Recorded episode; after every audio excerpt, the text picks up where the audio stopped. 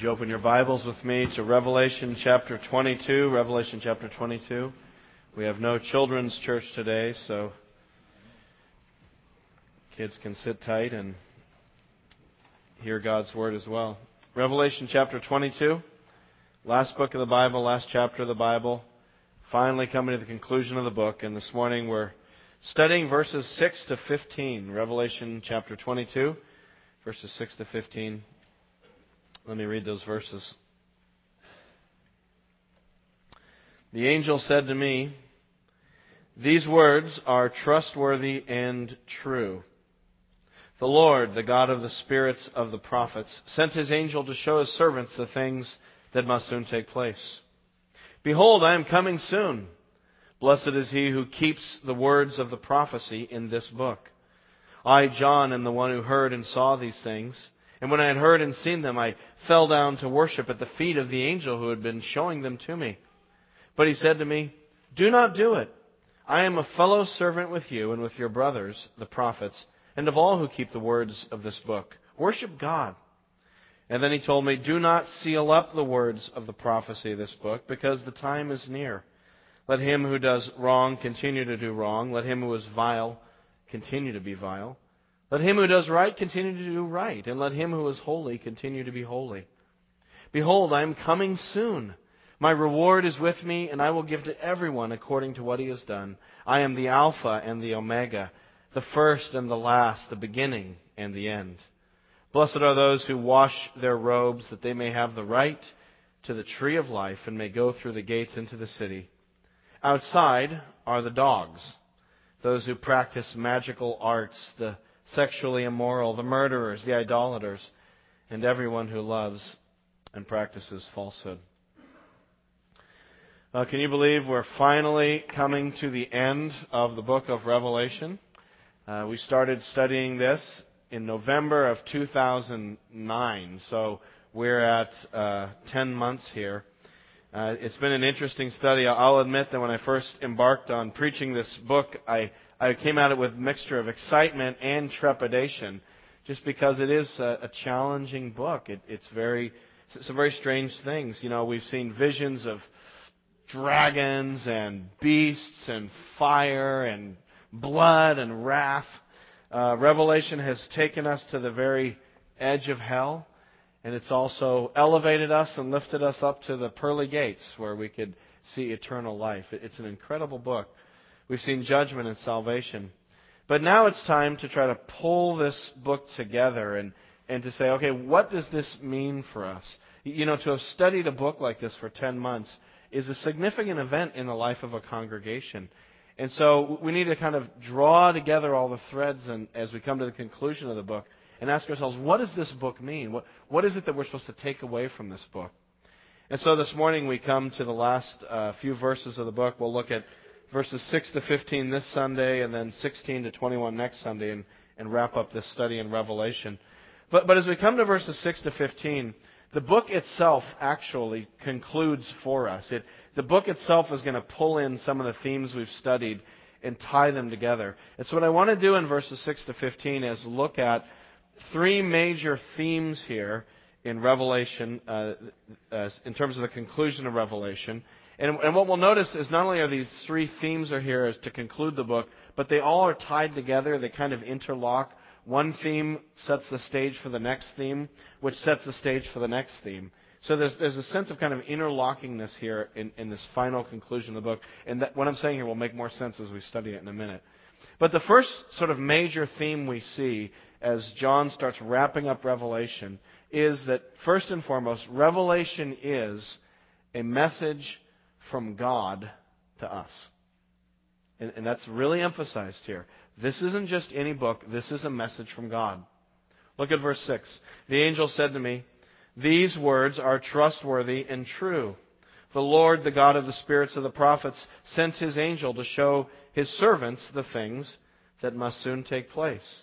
So God sends the angel to tell the servants, that's us, what God is going to do, what things are about to take place. There's a sense of very much divine intentionality here. Uh, this is a book from God. Revelation is not a piece of creative writing. It's not the narrative of a drug trip. uh, it, it's not that John just spent too much time out in the sun on the island of Patmos. You know, this is a message from God that he sent very intentionally through angels, and there's lots of angels in Revelation bringing his revelation, and then he brings it to John. Look at verse 8. He says, I, John, am the one who heard and saw these things. I saw this, I heard it, I'm writing it down for you. Right?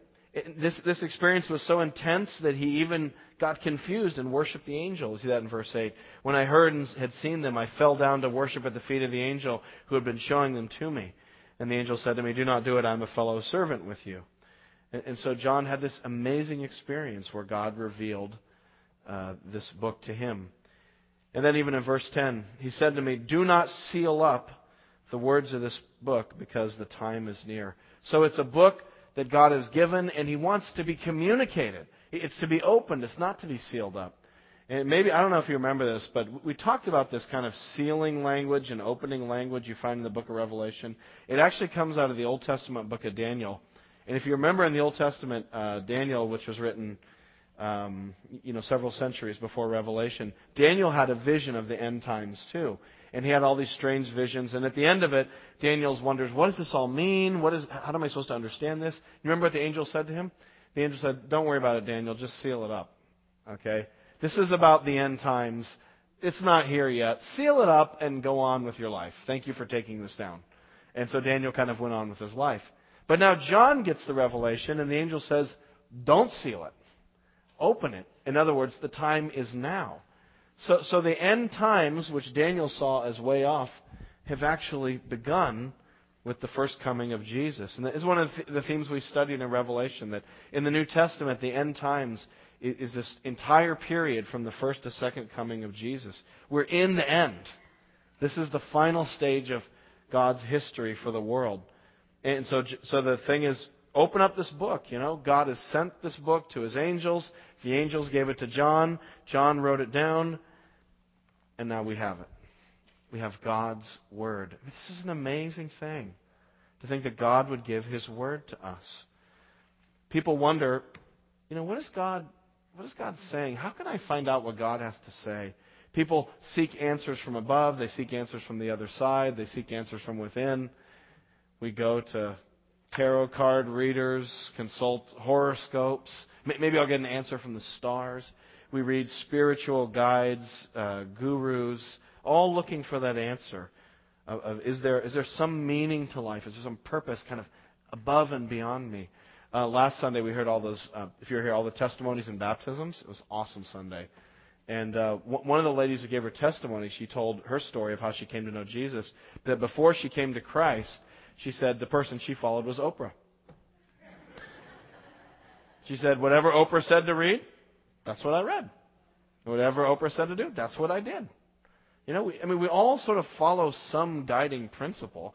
Maybe it's one we construct for ourselves, but for her, that was it. Before she followed Jesus, she followed Oprah. And it was taking her down a path of kind of new age spirituality and mysticism. And then she found Christ because she was searching for answers. She was searching for meaning and she found God's Word. God's Word is, you know, He's spoken to us right here. It's so wonderful that God doesn't speak in just some mysterious, mystical way, but it's like He wrote it down. He had it inscribed. So we can read His Word. What a gift from God to be able to read His Word. What a gift to have the Bible in our own language. God is speaking through His Word. And not only that, but because it's God's word, this is the great thing. Look at verse 6 of chapter 22. The angel said to me, These words are trustworthy and true. And so we've read something trustworthy and true. You know, one, one of the uh, sort of curious features of living in the information age in which we live is that, ironically, when you live in the information age, you actually start to distrust information. It's kind of a funny thing. Like we get so much information, we get so much data that to, to sort of be a, a, savvy person in the information age, you have to have some skepticism about all the information you're getting. So, so you know, someone says, "Well, statistics say that," and this little voice in the back of your head's going, "You can make statistics say anything, depending on how you ask the question." And, and, you know, well, experts say that, and this little voice in your head is like, huh, what experts? You know, where did they get their degree? I mean, there's all kinds of experts. Some experts tell me that the, the earth is heating up. Other experts say it isn't. You know, they're both scientists with PhDs. I don't know what to believe. And it's easy to, to be skeptical about data and information. Um, but here's God's Word. You know, God isn't a PhD, he, He's God. And His words are trustworthy and true. It's like, finally. Now, maybe the little voice in your head's going, but how do we know if the Bible's true? Right? Maybe it's another book. And boy, I, I wish I had, you know, weeks to just go into how amazing the Bible is. We could talk about the astounding archaeological confirmation for centuries of the biblical record. There's no other ancient book like this. There just isn't that has the, the kind of you know you could archaeologists use it like a map to find things because it's historically grounded. We could talk philosophically about the relationship between the Bible and science. We could talk about the amazing way that this book was written over millennia through different authors, and yet there's a, a consistent message that runs throughout it. I mean, it's an incredible book. But, but I guess what I would say to you is if you're having questions about whether or not the Bible is God's Word, I, I, I would just say, read it. Have you read it? A lot of times people have objections about the Bible, but they haven't ever actually read it. You know, if, if this is really God's Word, it will be self authenticating. You know, one, one of the things about absolute truth is absolute truth is self authenticating. You can't really prove absolute truth because if you have something you say, this is absolute truth, and then you say, prove it, well, proving it would mean I would have some truth higher than absolute truth to test absolute truth by, but there's no such thing. And so philosophically, if something is absolute, which we all believe in some absolute, at some point in our thinking, it, will have to be self-authenticating. And so I, that's what I would say about God's Word is, is you just need to read it. I mean, that's part of what, what pulls our congregation together. You know, this is a really interesting, diverse, kind of motley crew of a church. Uh, lots of different people, different ethnicities, different uh, nationalities, different socioeconomic backgrounds. Just a really interesting group of people all brought together. What is it that's unifying this congregation? And there's several things. There's the gospel, there's Jesus, and there's God's word. We're a bunch of people who have tried all the other things. You know, if you could survey our congregation in terms of what have you tried in your search for truth, you would, you would get probably, if you took the whole congregation together, every possible answer has been tried in this church by somebody. You know, New Age spirituality, different religions, drugs, alcohol, sex, uh, money, you know, whatever, self-indulgence. We, we've tried everything. And part of what draws us together as a congregation is that we just keep coming back to His Word and we find that it's true that it's changing our lives, that it, that it works, that it's real, and that it's life giving. And so we just keep coming back. Even the parts we don't understand that well, like Revelation. You know, it reminds me of when uh, Jesus was teaching the disciples and this, he was getting big crowds. I love it. Whenever Jesus got big crowds, he'd say really hard things to see who was serious. He would kind of sift the crowds. So all these big crowds were coming, and he said, You know, I'm the bread of life, and if you don't eat my flesh and drink my blood, you can't follow me. And people were like, whoo, that's wild. A bunch of people left him. He, he, he lost a bunch of follow, you know, would-be followers. And then he turned to the 12 disciples and he said, what about you? Are you going to leave me? And I love Peter's response. He said, Lord, we don't know where else to go. You have the words of eternal life. And even when we read a book like Revelation, which I don't think after studying it for 10 months we can say as a church we have plumbed every mystery of this book, that we have solved every part of it. But even as, as hard as this book is, it's life giving. And we say these are the words of life. And that's what keeps drawing us back together. Is that it's God's word. So God is speaking. You know, are we listening? Are we listening to what He has to say? Read His word. It's amazing how it changes our lives. So what then is the message of Revelation? So this is, I'm sort of segueing now into the second sort of summary concluding idea here in these verses in the conclusion. The first is that God has spoken authoritatively. He's given us a true and trustworthy communication. But what is it specifically in Revelation that he's saying? Or put it this way how would you sum up Revelation? What's, the, what's this whole strange book all about? How would you pull it all together? And I love in verse 7, we have a five word summary of the book of Revelation.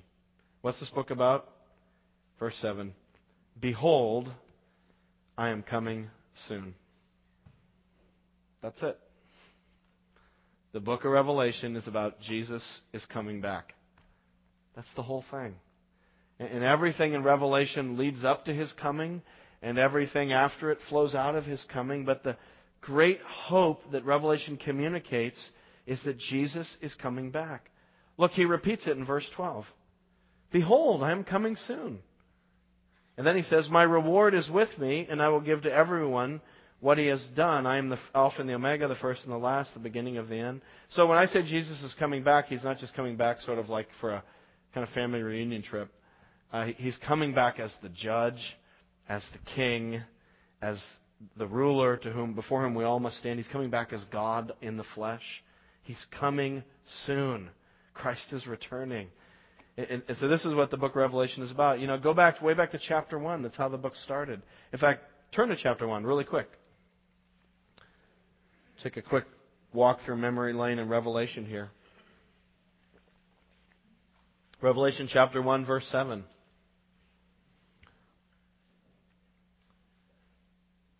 How did the book begin? Look, Revelation 1 7. He is coming with the clouds. Every eye will see him, even those who pierced him. Here's Zechariah 12.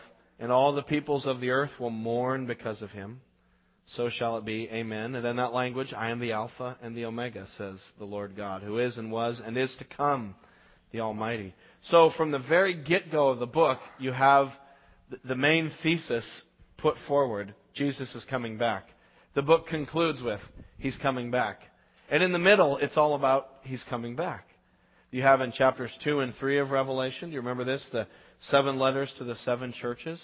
And each of those letters ends with, To him who overcomes, to the Christian who stays faithful to Christ, when Christ returns, he will give eternal life, or he'll give the crown of life, or, and it gives all these promises. But even all those letters to the churches are orienting the, the believers to his second coming.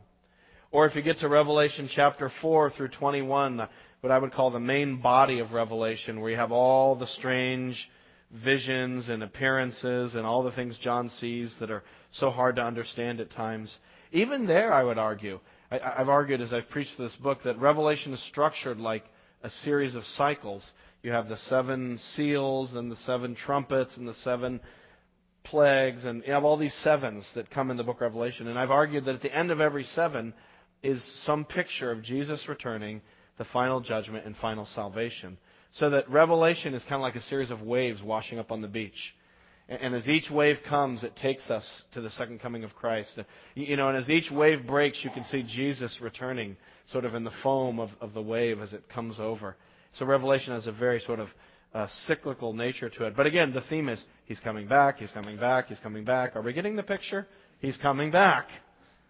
And so finally, for those of us like me who sometimes don't get it the first seven times, it's made clear in chapter 22, verse 7 Behold, I'm coming soon. Behold, I'm coming soon. Christ is returning. You know, again, let that sink in. Just as amazing as God has actually spoken to us is the amazing truth that Jesus is coming back. This is our great hope as Christians. You know, the Christian faith is about Jesus. He's really, literally, physically, in power, in glory, returning. There is a day coming when the stock market will shut down forever. There's a day coming when Derby Street shops, you know, won't be open for business. There's a day coming when when uh, the UN will not open its doors and and uh, governments will shut down because Christ will be Lord, and He will bring a new heavens and new earth. I mean, this is the crazy thing that we believe as Christians. You know why we believe it? This is what he taught us. Sometimes uh, people say about Christianity, I've, I've heard it said, well, you know, Christianity, Jesus is good. He, he taught us all to love each other. And I think, yeah, of course he taught people to love. In fact, he is the ultimate expression of God's love, dying on a cross for sinners.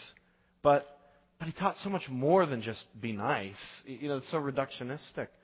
Uh, Christ taught he taught that he was the king. He taught he was coming back someday. You know, this is what he, he told us. I, I am always intrigued when people compare world religions and they sort of glibly say, well, you know, oh, all the world religions are basically the same. They all teach basically the same thing. You know, be nice, be kind, and beyond that, it's just sort of details. And I'm like, what are you talking about?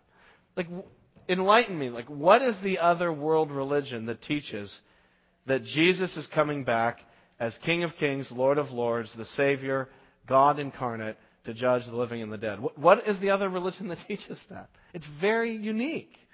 This is the hope we have. And that's not just sort of an incidental doctrine. You know, we're just building toward that in the biblical world, worldview of history and reality.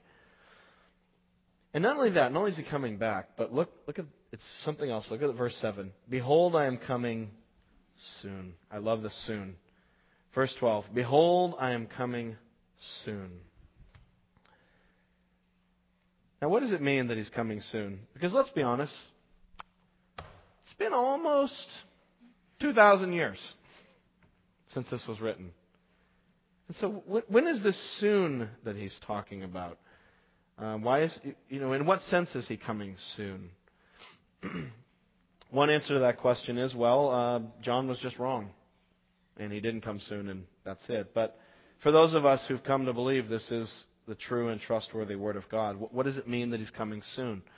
And, and I think there's two ways to understand soon. One is to understand soon as describing uh, the, sense in which we're in the final phase of history that in terms of God's, you know, I'll give you a theological term, redemptive history. That's a theologian term. It, it, basically means the history of what God is doing to save people. In the history of God's working to save a people for himself in redemptive history, we're in the final bit. We're in the last two minutes of the game. The two minute bell of warning is sounded. This is it. It's all come down to this. And so this is where we are in the timeline. Jesus has risen from the dead. The next major event in God's plan is Jesus returns. And so, in that sense, we're in the final bit of the story. And so, in that sense, it's soon. It could be any generation. He could come back. Um, as far as it being 2,000 years, that really isn't a problem for God because God is outside of time. Time is different for God. In fact, Peter says in 2 Peter chapter 3, you don't have to turn there, but you remember what Peter says? He says, People will say, Where is this coming? He promised. Peter answers, Do not forget this one thing, dear friends. With the Lord, a day is like a thousand years, and a thousand years are like a day. So we're like, it's been 2,000 years, and God's saying, I think it's like two days since I left. Yeah, we're, you know, it's, it's outside, God's outside of time. Another way to, to read the idea that Jesus is coming soon, another way you could interpret that Greek word is, is that it means he's coming quickly or rapidly. In other words, his coming will be quick and rapid, is another way to read it. Uh, so I think of um, you know, Jesus often said, Hey, I'm coming like a thief. I'm, it's going to be a surprise. It's going to be quick. You got to be ready. You know, you can't keep saying, "Ah, yeah, Jesus, that sounds important, but eh, I'll get to that someday. Right now, I'm busy living my life. In some way, some way down the road, I'll I'll get serious about the Lord." No, no, no. You you don't want to play that game. You don't want to play sort of Jesus roulette. I mean, He's coming back. It's going to be quick. It's going to be sudden. But however you understand that phrase, "I'm coming soon," I think the point is there's a sense of urgency that Revelation brings. And as we've studied Revelation over the past 10 months, I, I, I, trust that one of the things I hope that you've gotten out of it and I've gotten out of it is that our sense of urgency about the gospel has increased, that, that we've become more uh, sensible of sort of the pressure of Christ coming. Um, you know, every congregation faces spiritual temptations. Every congregation has unique temptations it faces, and South Shore Baptist faces unique spiritual temptations. One of the temptations, uh, uh, Pastor Rich, if you were here, preached on a couple Sundays ago. He preached on the temptation of pride. I think that's a real, da- as a timely word, it's a real danger for our church. We don't want to think, oh boy, look, we're building a building, and so look at our church, right? People, that doesn't matter. You know, God, God can knock a building down. If God wanted to give our church Derby Street shops, He could give us Derby Street shops. I mean, I mean He could. He could. He could give us any building. You know, if God wanted to give a church the Fleet Center, He can give them the Fleet Center. God is sovereign. All the property belongs to Him. So what a building is or isn't doesn't mean anything. It's, it's all His anyway. We're just the stewards of it. So we shouldn't be prideful. But you know, there's another spiritual temptation that I think faces our church. I think it's a spiritual temptation of complacency. Because we've just got it so darn good. Even in a recession, life really ain't that bad on the South Shore, is it? And we could be complacent in our church. We could be complacent in our faith. We could say, boy, wasn't this a wonderful thing that's going on here? I'll just sit back and kind of bask in it. But there's an urgency. Christ is coming back. Are we serious about the gospel? Am I serious about pursuing Christ? Or am I, I just kind of floating along with this here and enjoying and basking in it? Where's that sense of, you know, the fields are white for the harvest. People on the South Shore need Jesus.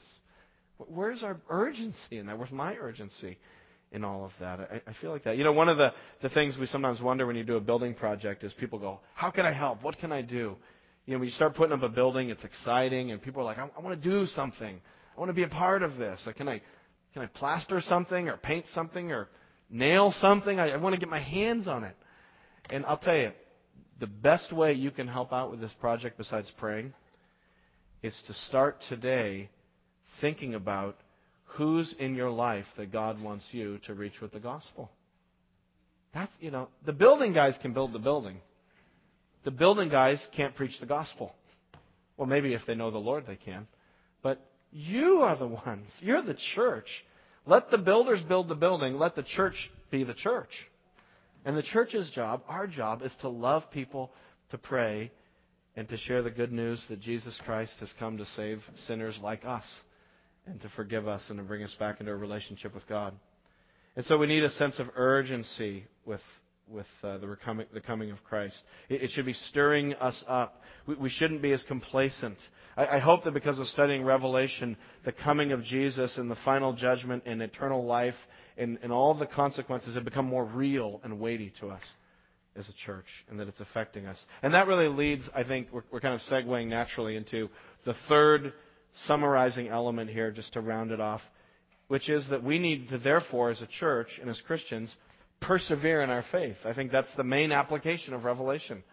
Keep pressing on in your faith. Don't go backwards. Move forward. So do you see the, the three links in the chain? The first one, God has spoken.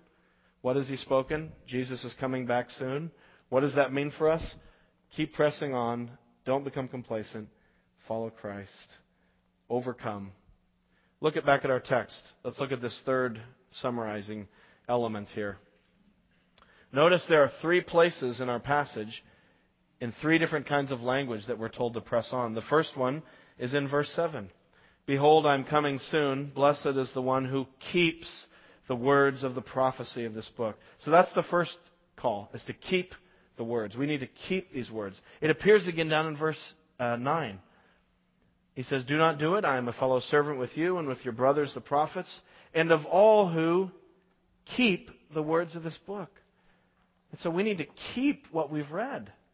And what does it mean to keep God's Word? Does it mean we just have a copy of it on the shelf? No, it means read it, integrate it, and may it transform our lives. That's how you know you've kept God's Word. I mean, it's great that we've studied Revelation. But if all we do is say, boy, we study Revelation, yeah, they said it couldn't be done, but we did it. Woo!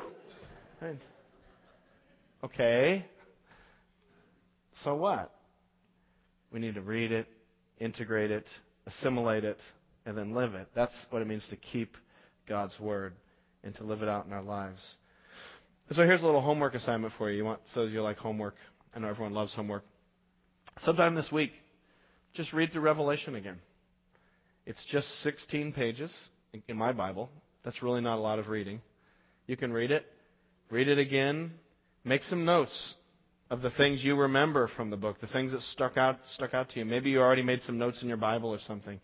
And then and then sit down and write down and maybe just a paragraph or two what it is you feel God has been laying on your heart to do as a result of reading Revelation. But let's not just kind of finish it and say, "Woo, we studied a hard book." Let's let's keep his word and integrate it. So God has spoken, Jesus is coming soon. Therefore, number one, keep his word. Number two, keep pressing on to follow Christ. Look at verse 11. Verse 11 is a really interesting verse. It says, Let him who does wrong continue to do wrong. Let him who is vile continue to be vile. Let him who does right continue to do right. Let him who is holy continue to be holy. So you got four commands there. I, I get the last two. If you're holy, keep being holy. If you're doing right, do right more. But those first two are weird, aren't they? If you're doing wrong, keep doing it. And if you're vile, well, keep being vile. I mean, I think it's the only place, one of the few places in the Bible where we're commanded to be vile and to do wrong. I mean, it's, it's strange, isn't it? What is going on with those verses? I think what it is, is, uh, I don't know if there's a technical term for this. I'll call it prophetic threat language. It's that God is threatening people who aren't listening. And, and, it comes, I, you find similar language in Daniel chapter 12, Ezekiel chapter 3, where the prophets are speaking to people who aren't listening, and so they have to use the strong language to kind of wake them up. They call it prophetic threat language. Hey, fine, if you're going to be vile, okay, be vile. You know, I, I was trying to think of an analogy. I don't know if this analogy works or not, but it's kind of like if you were if you were saying to someone, "I'm going to leave," I promise I'm about to leave. I'm leaving. And the person said to you, Hey, you know, here's your hat, what's your hurry? You know, don't let the door hit you on the way out. It would make you stop and say, like, whew, maybe I don't want to leave. Maybe, ooh, you know, maybe that was a warning. I should stop and rethink this. And so it's kind of like that. It's like the world saying to God, you can't tell us what to do. You know, you can't impose your morality on us. We don't even know if you exist. And God just saying, okay, okay, go do it then. Whatever. You know, we're, we're canoeing down the river. We want to canoe down the river of sin away from God. You can't tell us what to do, God. It's as if God says, okay, bon voyage. if that's how you're going to be. It, it, so it's a warning. Then the thing about the river of sin and the sin, river of worldliness is it's a wonderful, broad, canoe ride, but it ends at the waterfall of judgment. And so we're heading toward the day of judgment, and, and we just keep paddling, and God's like, okay, fine. And, and we don't hear that as, woo, maybe I need to stop and pull the canoe over and rethink this. We just keep on paddling. Sometimes people say, you know, think, why do I need Christ? My life is fine. I have a job. I have money. I have, you know, a house. I don't seek the Lord. I don't, you know, believe this stuff. And, and I'm fine. I do what I want, and I seem to have success in my life. So what's the big deal? You don't understand. You know, the, the river right before the edge of the waterfall can be very placid and calm. You know, the fact that, that you have money or that your life is going good is not an indicator of spiritual health. Sometimes it could be an indicator of God just saying, bon voyage. And we're like, oh, see, I'm fine. but on the other hand, let those who do right continue to do right. Let those who are holy continue to be holy. If going with the flow of the world is like a nice canoe ride down a big river, following Christ is like climbing a mountain. It is tiring, it is taxing, it is strenuous, it's embarrassing sometimes you know, we're, we're like scaling the mountain, and all the people are going by in the canoes, saying, "What are you doing?" You know, have fun on the mountain. Come on down. You know, people are inner tubing, you know, with their coolers down the river, and and we're you know sweating it out, trying to obey Christ.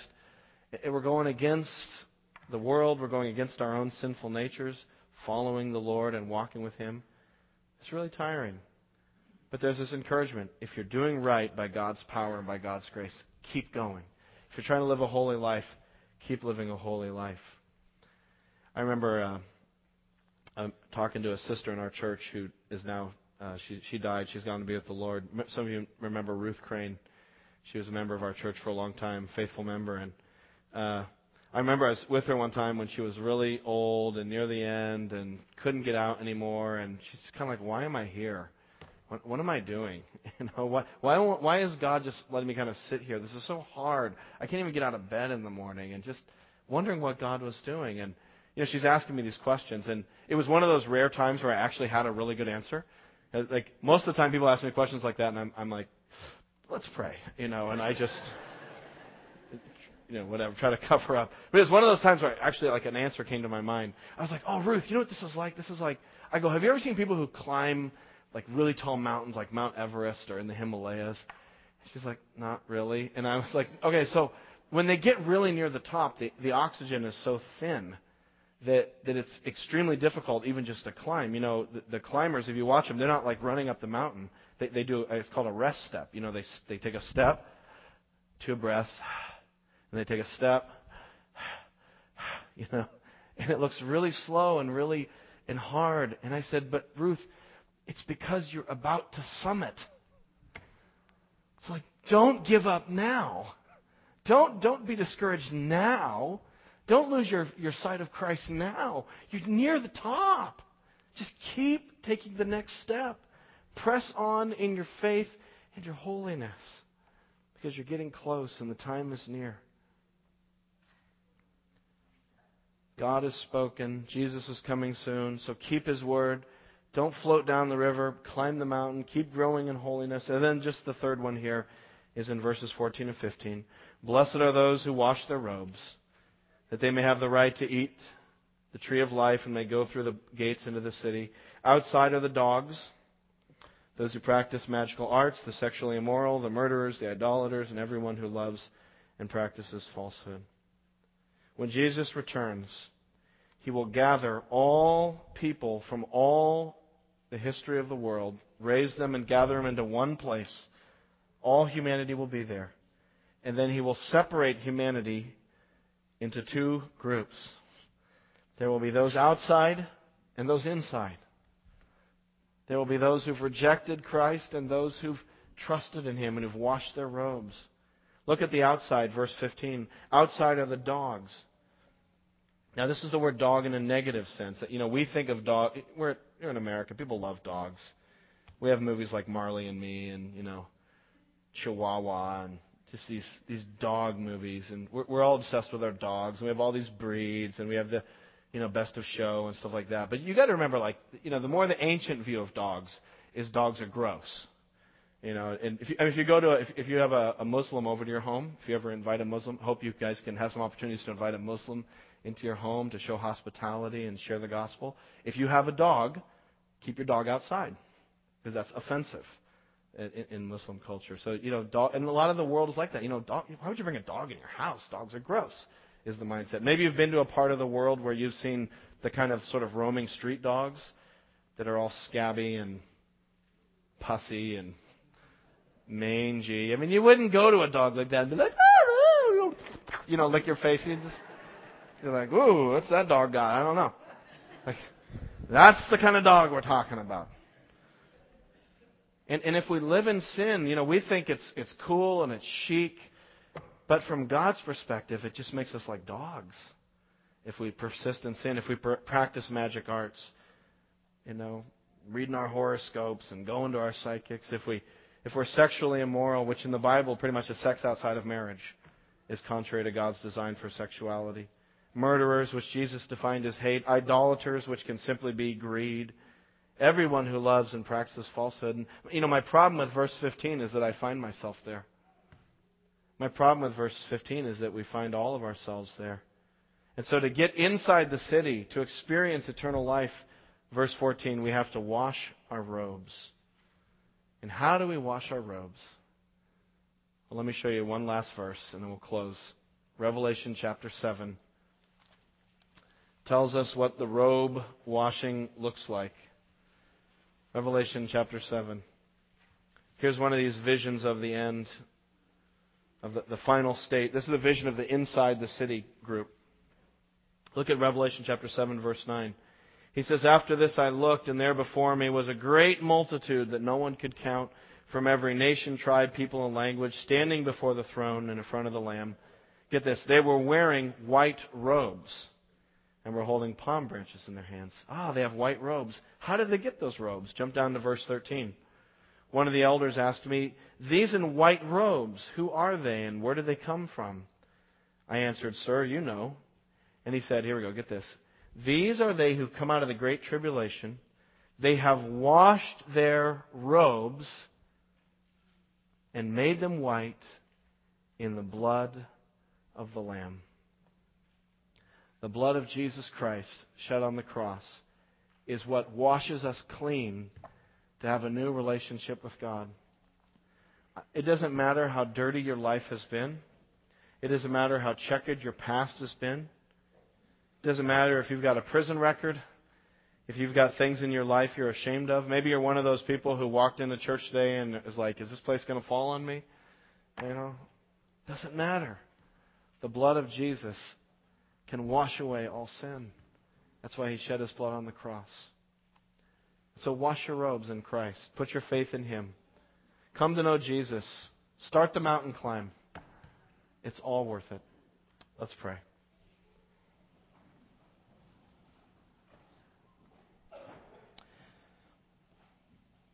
Lord Jesus, thank you for your word. I pray that you would reveal to us each individually the truth of who you are, God. Jesus, I pray that we would see you, that we would love you. God, I pray for those here who have questions and doubts and concerns, God, that you would show them who you are, Jesus. That they would see you, that they'd hear your voice, pull the canoe over, wash their robes in the blood of Christ, and start following you. Oh God, call us to yourself, we pray. Thank you for revelation. We pray this all in Jesus' name. Amen.